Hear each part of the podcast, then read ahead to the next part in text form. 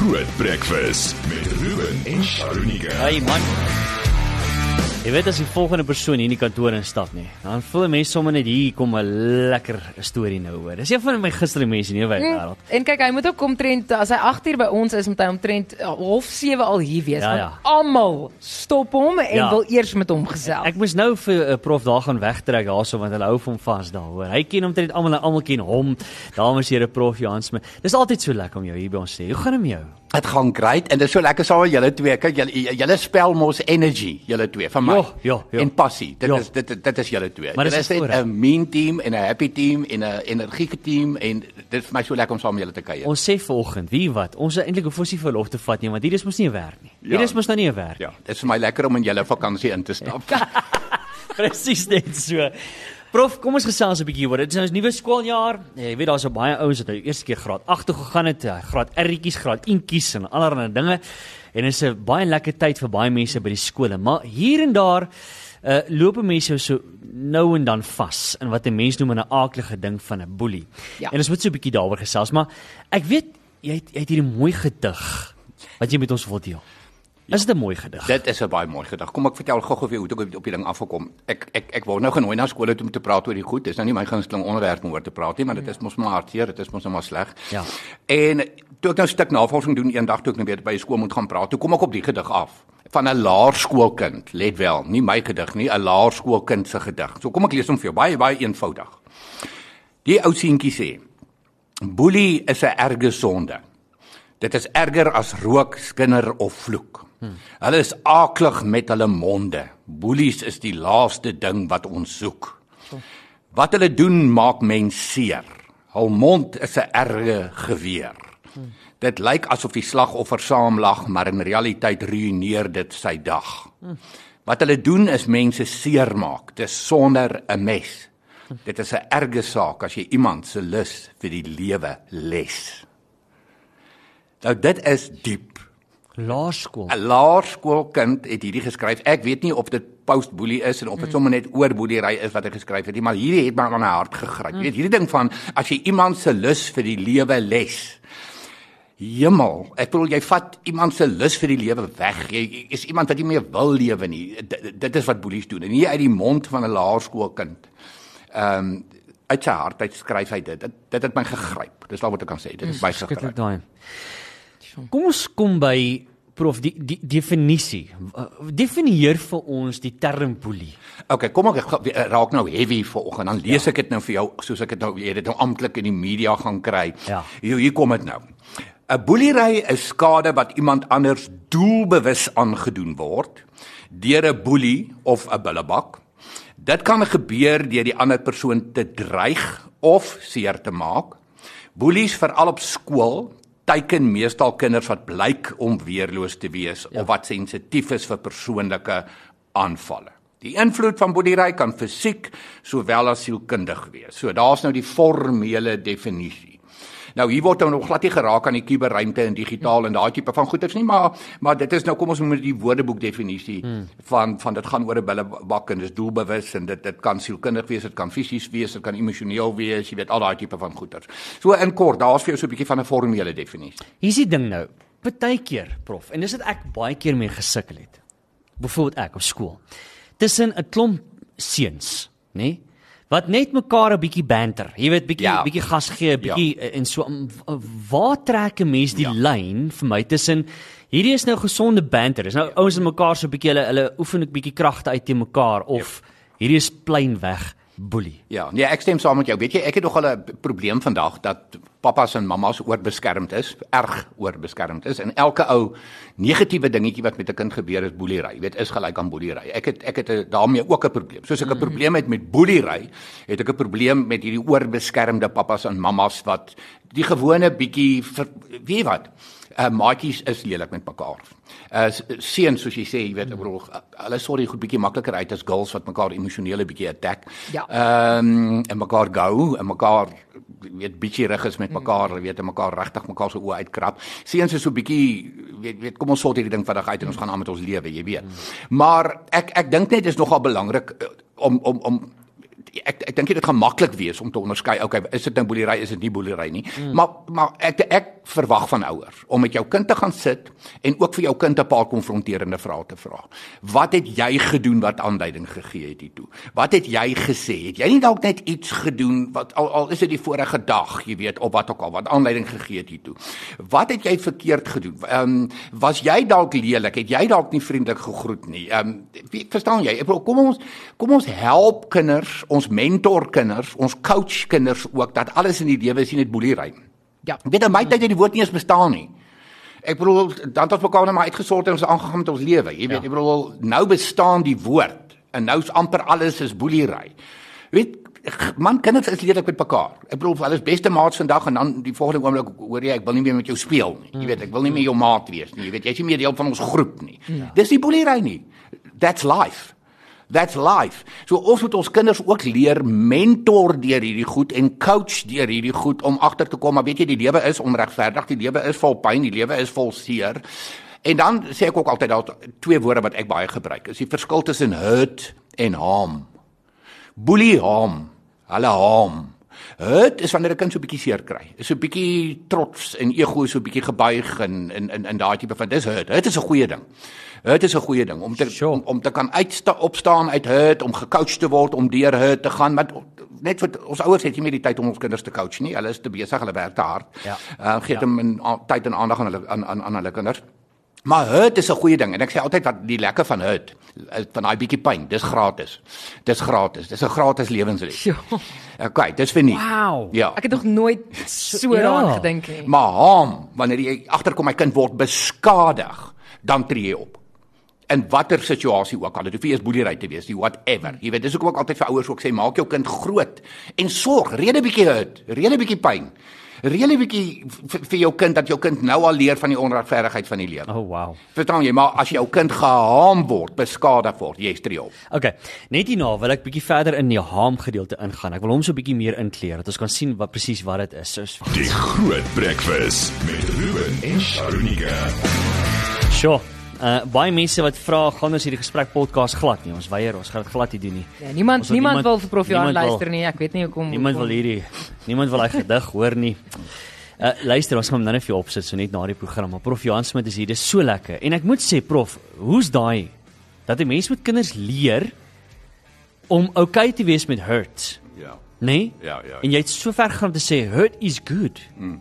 Ja. But harm is bad. Ja, absoluut kleer hom vir ons bietjie meer in. Ek ek wil 'n bietjie stil staan mm. daar want okay. dit is dis die eerste keer wat ek dit so gehoor het en in my kop ek probeer hom nog uitwerk in my kop.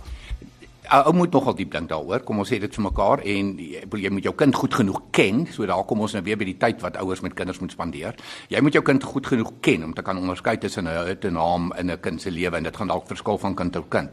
Ehm um, die hele hurt, die hele pyn man. Ek bedoel weer berei jou kind voor vir die werklike lewe. Nie die kunsmatige lewe in jou kop van alles is perfek, dit gaan net goed gaan, dit mag net goed gaan. Mense is net nice, hulle gaan net met jou nice wees. Want dit is nie hoe dit is dit nie. Dit is nie Prijs. hoe dit is nie. Ek bedoel as 'n mens mos nou in hindsight as jy 'n bietjie ouer is, in hindsight dan kom weet jy mos nou die lewe is onregverdig, die lewe het pyn, die lewe deel vir jou kaarte uit wat jy nie self sou gekies het nie ensovoorts ensovoorts ensovoorts.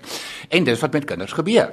Dis wat met kinders gebeur. Ek bedoel as jy nou die een oomblik 'n beste maatjie het en die volgende oomblik is die beste maatjie met jou katterag, jy weet, ek bedoel die lewe het sopas gebeur. Uh, Jy's nie geboelie nie. Die die lewe het sopas gebeur.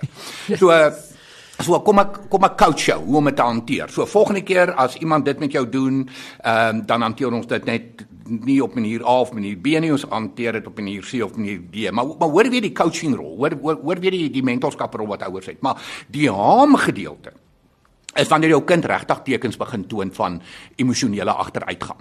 Jy weet daai ding van slaappatrone wat wat radikaal verander en eetpatrone wat radikaal verander in jou kind wat nie wil, wil skool toe gaan nie. En weet jy wat jy kan selfs jy jy kan merke aan jou kind se lyf begin sien. Uh daai tipe van goed van jou kind se se se, se skoolgoed raak dalk weg. Jy weet op, omdat jou kind regtig egtig geboelie word. Jy weet ek bedoel daar daar's een of ander kind of 'n groepie kinders.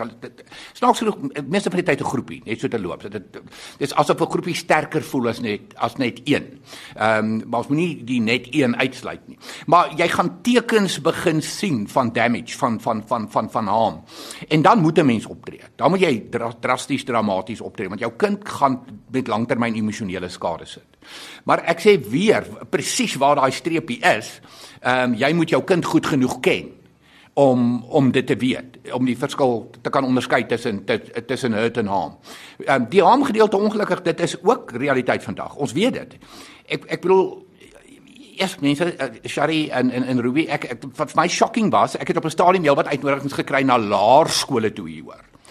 En verlede jaar vir die eerste keer in my lewe het ek by drie hoërskole hier hoor moes praat. Ek sê altyd dan doen ek dit so 'n bietjie meer hoër graad, jy weet, ek ja. wil die tipe van video's wat ek dan gebruik is uh, oh, dis dis dis dit is ugly stuff. Dit is dit dit is mense wat getuienis lewer oor hoe naby hulle aan selfdood was en daai tipe van goed as gevolg van boelery.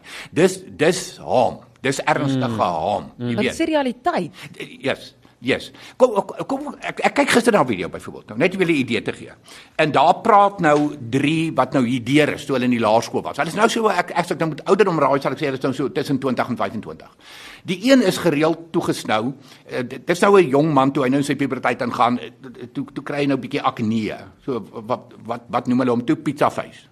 Mm. You ugly pizza face. Jy weet mm. dit dit word sy naam. Nou eers mense dit dis dis dis dis dis erg. Dis mm. lelik. Dis mm. ugly, jy weet. Ehm um, die een ouetjie wat nou sterk aan die kultuurkant is wat net hierdie doodgewone beautiful redenaar koorkind is, weet hy word toegesnou hy's 'n faggot. Ja. Jy weet, ek bedoel ja. en wat vir my hartseer was as toe ek dan die video klip kyk toe, dat hy vandag nog trane in sy oë kry as hy hoor praat. Dit vir my sê hy's nou nog nie oukei nie. So mm. daar's die haam gedeelte. Mm. Daar's die haam gedeelte. En dan die ander girl wat doodgewoon as 'n as 'n fat chick of 'n fat girl uit uit uit uit, uit weet geetiketeer is, jy weet en ehm um, en en dis waar die kuberruimte inkom.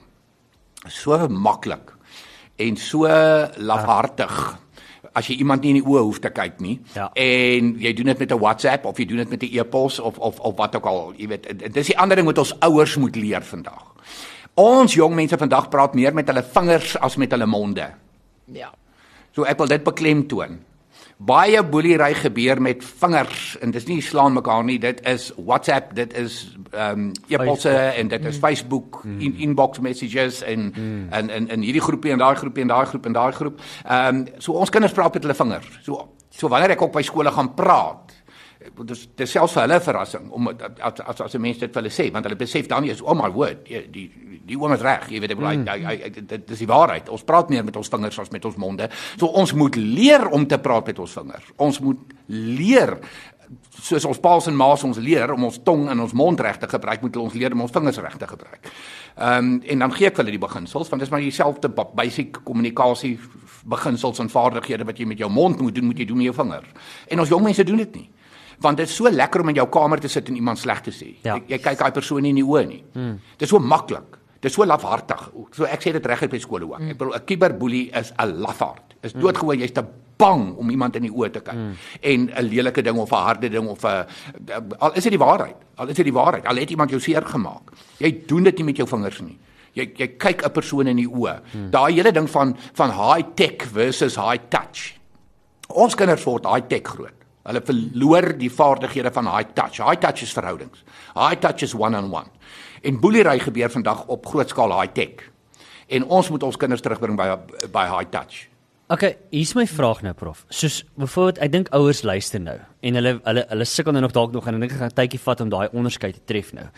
Maar kom ons gee nou toerusting, gereedskap vir 'n vir 'n ouer wat die kind het na die ouer toe gekom en gesê ek word geboelie en hulle het in trane uitgebars. Hulle het dalk nou verstaan nog nie die verskil tussen seer en harm nie. Jy ja. weet hurt en harm nie. Daai Kom ons chat met ouers. Wat wat sê mense nou vir ouers? Hoe hanteer jy hierdie? Nommer 1, maak tyd. Dis al klaar luxury. Ja. Maak tyd. Ehm um, ons is almal besig. Ehm um, ek, ek wens ek kon daar ophou. Ons is ongelukkig almal hurried ons is gejaag en mm. dis dis die probleem.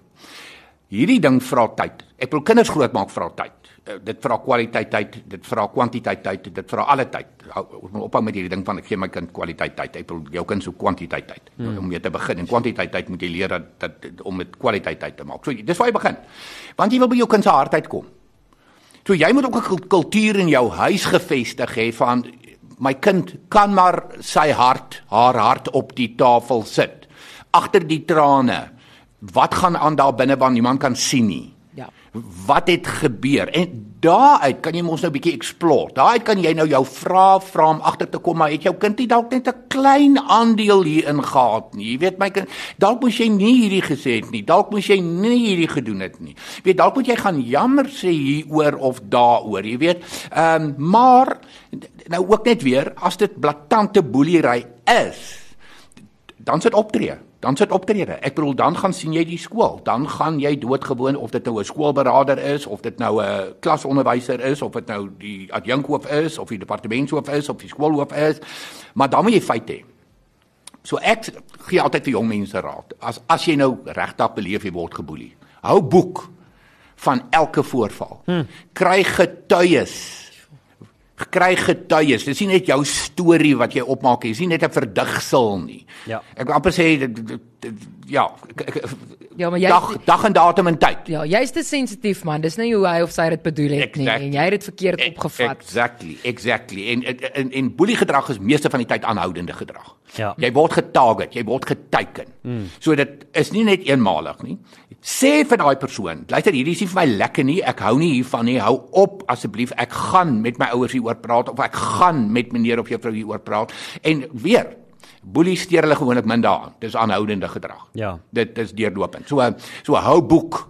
Hou boek want iewers gaan jy daai boek nodig kry. Hmm. Op donderdag soveel Januarie so laat ehm um, het dit gebeur en dit was hierdie drie kinders of dit was hierdie een seun of dit was hierdie een dogter gewees of of wat ook al. Hier was my reaksie gewees. Hmm. Right. Sorg dat getuies is. Ehm um, en dan gebeur dit dalk nog twee keer, nog drie keer, nog vier keer. Weet, praat met jou ouers, praat praat met onderwysers wat ook al meld dit aan. Ons skole is gerad vir hierdie goed, hoor. Ek moet dit nou eerlikwaar vir julle sê. Ehm um, ek dink nie alle ouers gaan met my saamstem nie, van mm. weer, maar ek dink baie van daai ouers wat jy gaan saamstem nie is sommer net doodgewoon oorbeskermend ook. Ehm um, ons skole is gerad vir hierdie goed. Hulle hulle departement is baie streng op hierdie goed. Ehm um, departement het baie blinde kolle, maar hierdie is nie een van hulle nie. Hulle is baie baie streng op hierdie jy goed. sê dit, ja. Ja, mm. ja dat relatief die realiteit is. Ek bly daaroor. Yes, Ja. yes. So uh, so ja, daar daar kan baie gedoen word ja. En dan moet daar da moet. Ek bedoel boelie gedrag moenie geduld word nie. En ons skole het almal boelie beleid, almal. Jy kan dit vir die skool gaan vra. Ja. Skole het dit. Hulle hulle die hulle die stelsel in plek, hulle die struktuur in plek om om om om hierdie goed te hanteer. Hmm. Net hierna wil ek so 'n bietjie omdraai. Ek wil gesels oor 'n boelie. Die wortel van die ding. Waar lê dit? Ja. Ons gaan net hierna daaroor gesels. Die Groot Breakfast met Ruben en Sharonika met trots geborg deur Immunedio. Waiting on the outcome.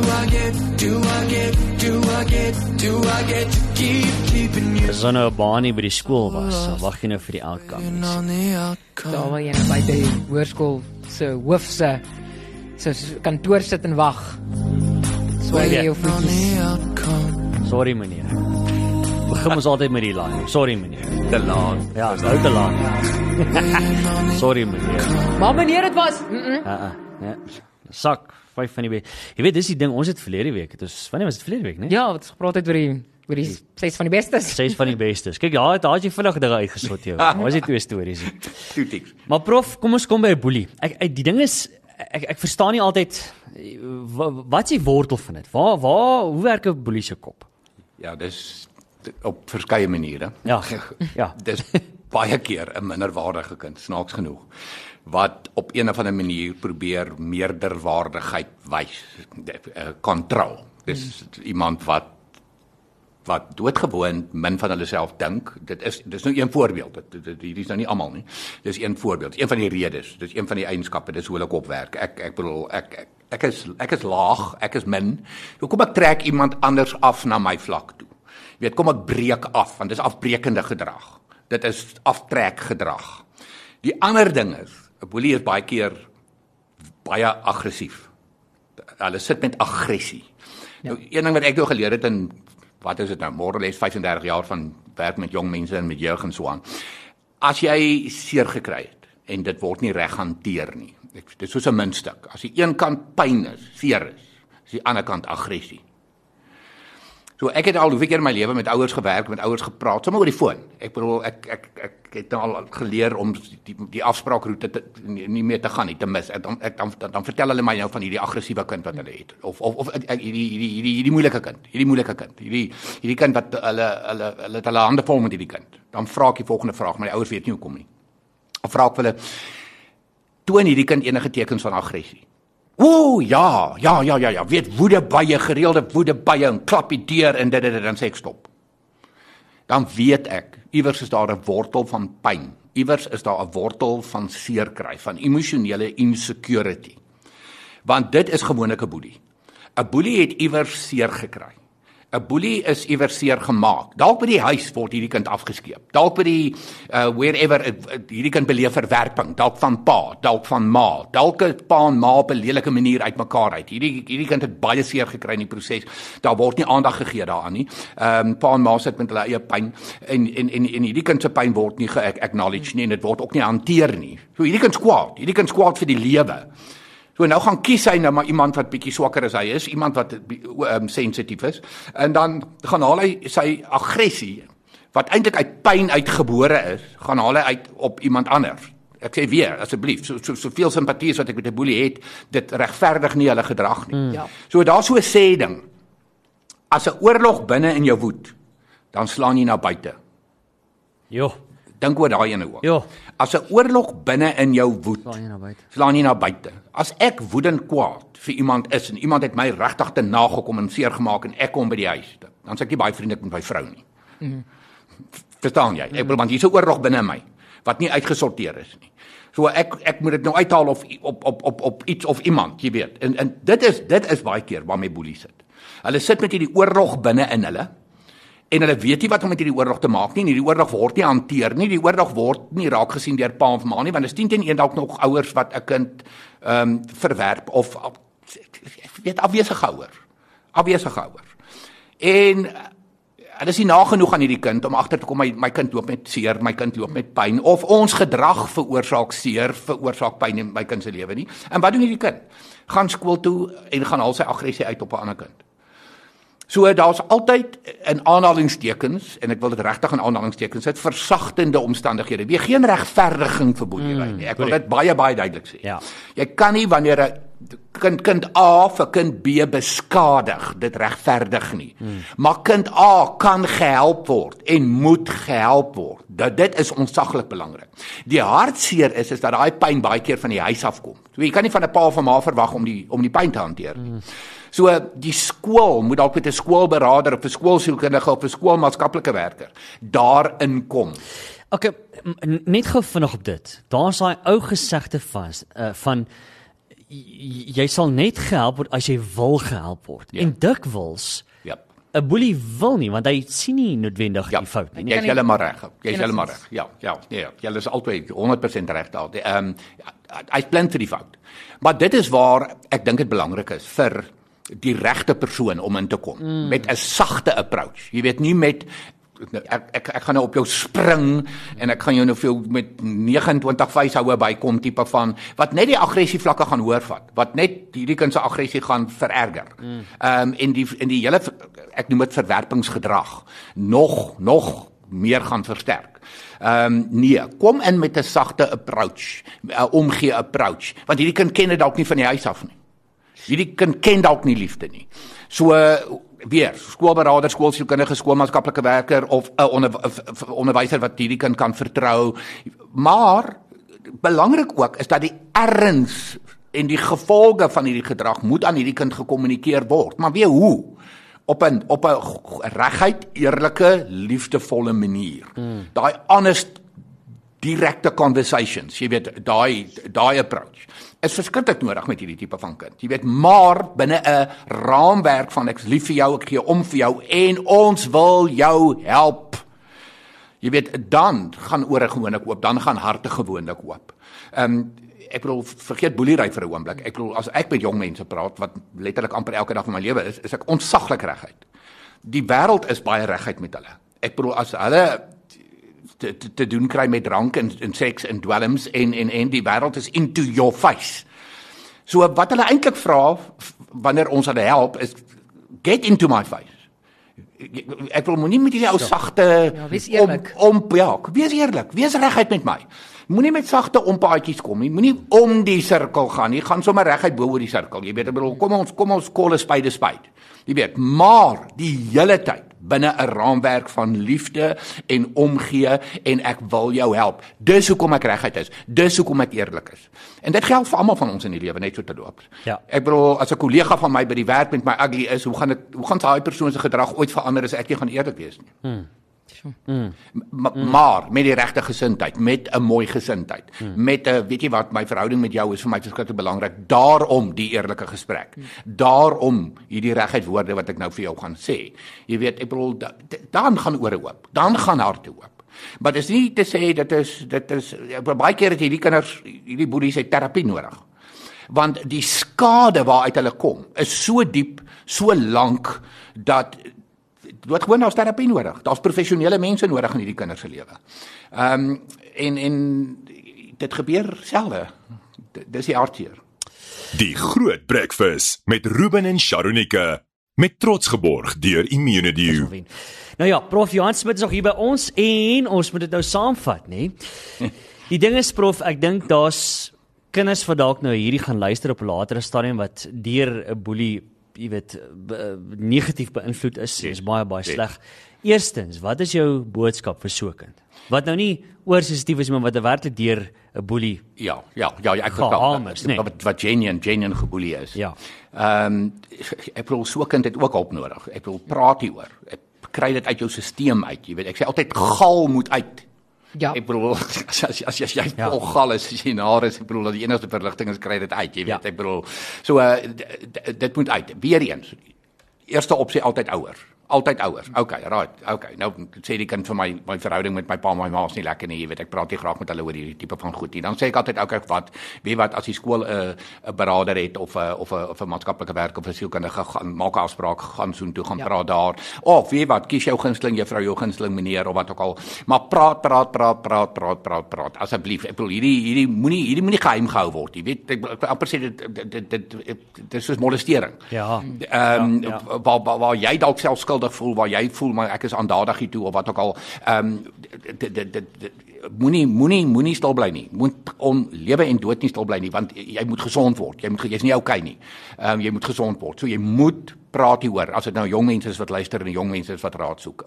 Vir ouers wil ek sê, wees jy die available persoon. Wees jy die eerste linie waartoe jou kind kan gaan. Skep daai vrymoedigheid in jou huis.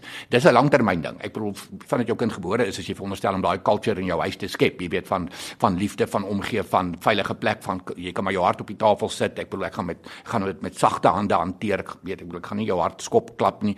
Ehm um, so dit dit, dit is nie net 'n 'n oomblik se ding nie. Dis Ja. hoekom baie kinders nie die vrymoedigheid vrymoedigheid het om met ouers te praat nie, want daai culture bestaan nie in die, in in in 'n huis nie. Maar vir pa en ma wil ek sê wees jy net die eerste eerste eerste punt waartoe jou kind kan gaan en dan asseblief moenie ooreageer nie.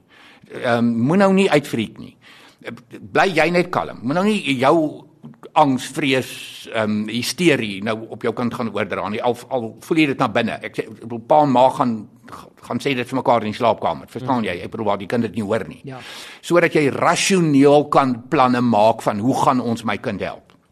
Is dit net ons? Is dit oukei? Okay? Weet jy wat? Moet ek moet ek 'n beraader betrek? Moet ek die skool betrek? Ehm um, nugtere nugtere stappe en nugtere besluite, maar bly bly kalm, bly nugter, moet net nie uitfriek nie. Ja. Alright, laastens, ons tyd dat hy net gou vir laaste punt. Vir 'n kind wat dalk nou vandag na hierdie geluister het. Wie ook al, kind, ouer mens. Ja. Jep. Wat nog nooit wat voel daar kan dalk 'n kans is, hoorie, maar dis dalk is daar 'n boelie in my. Dalk is daar 'n Ja, ja. 'n deel van my wat as 'n boelie kan optree. Dalk is daar nog wortels in my Ja. en ek onbewustelik Yes. maak ek mense rondom I harm people around me. Yes. Wat jou wat jou Wel nommer 1 as enige iemand tot daai besef kom, ek gee staande applous vir so 'n persoon. Ek bedoel dit is die absolute toppunt van volwassenheid, van maturity, mm. van van verantwoordelikheid, jy weet. En dan vat daai eienaarskap van daai ding wat gebeur het iewers 10 jaar terug in jou lewe of 15 jaar terug in jou lewe wat lei tot aggressie wat maak dat jy ander mense boelie en wegstoot en daai tipe van ding en gaan sien 'n professionele persoon. Ehm um, oei, jemal vir so 'n mens gee ek nie 10 uit 10 nie, vir so 'n mens gee ek 11 uit 10. Ek het ek het die grootste grootste respek vir so iemand. En en en ja, as daar so iemand is, as 'n boelie luister en weet, okay, ek is 'n boelie. Mm. Jy het hulp mm. nodig, weet jy wat? En en en en weet daar's mense wat begrip het, daar's mense wat verstaan, daar's mense wat liefhet, daar's mense wat jou wil help. Ehm um, jy kan uit hierdie siklus uitkom en jy moet uit hierdie siklus uitkom ter wille van die res van jou lewe. Ja, sure. Prof, sure. altyd vir my super insiggewend mm. om dit uh, om dit ligtelik te stel. Ek meen ek kan nie genoeg dankbaar wees vir vir die goeders wat jy deel. Ek weet jy werk al jare lank met hierdie goeders. Jy's 'n absolute kenner op hierdie gebied en dankie weer eens vir jou kennis wat jy so met ons kom deel het vrylik vandag. Uh as mense dan op jou wil uitkom om bietjie met jou te gesels, dalk wil skole met jou gesels, dalk wil 'n werksplek met jou gesels. Hulle voel dalk daar's nodig om daar intern gesprekke yes. mee te voer. Hoe kom hulle by jou uit? Yes, dood gewone e-posadres info@vitaamp. Die organisasie wat ek begin het 8 jaar terug wat nou werk met jong mense met ouers is Vitaamp. Soos yes. in uh soos in soos presies soos jy hom sê. Mm. Maar die eerste vier letters van vitamine Amin en dan AMP aan mekaar info@vitaamp.org Dis al, dis vreeslik eenvoudig. info@vitaamp.org. Alright, ons sal hom ook op se podcast later beskikbaar maak en dan sal ons ook daai e-posadres vir jou uittik dan het jy hom daar info@vitaamp.org. Altyd lekker. Baie baie dankie. Geniet die res van die dag en ek wil net sê ek weet eh, prof is op pad na skool toe. Baie dankie. Ek weet prof ons goed is rondskyf vandag. Ek waardeer dit ongelooflik baie. Dankbaar daarvoor. Ek wil julle nie mis nie. Ek wil julle energie nie mis nie. Ek wil julle passie nie mis nie. So ek sal enigiets kyk om hier saam met julle twee te kuier. Dankie vir julle. Ons waardeer dit. Baie dankie daarvoor. So waardevol. Die Groot Breakfast met Ruben en Sharonika met trots geborg deur Immunedio.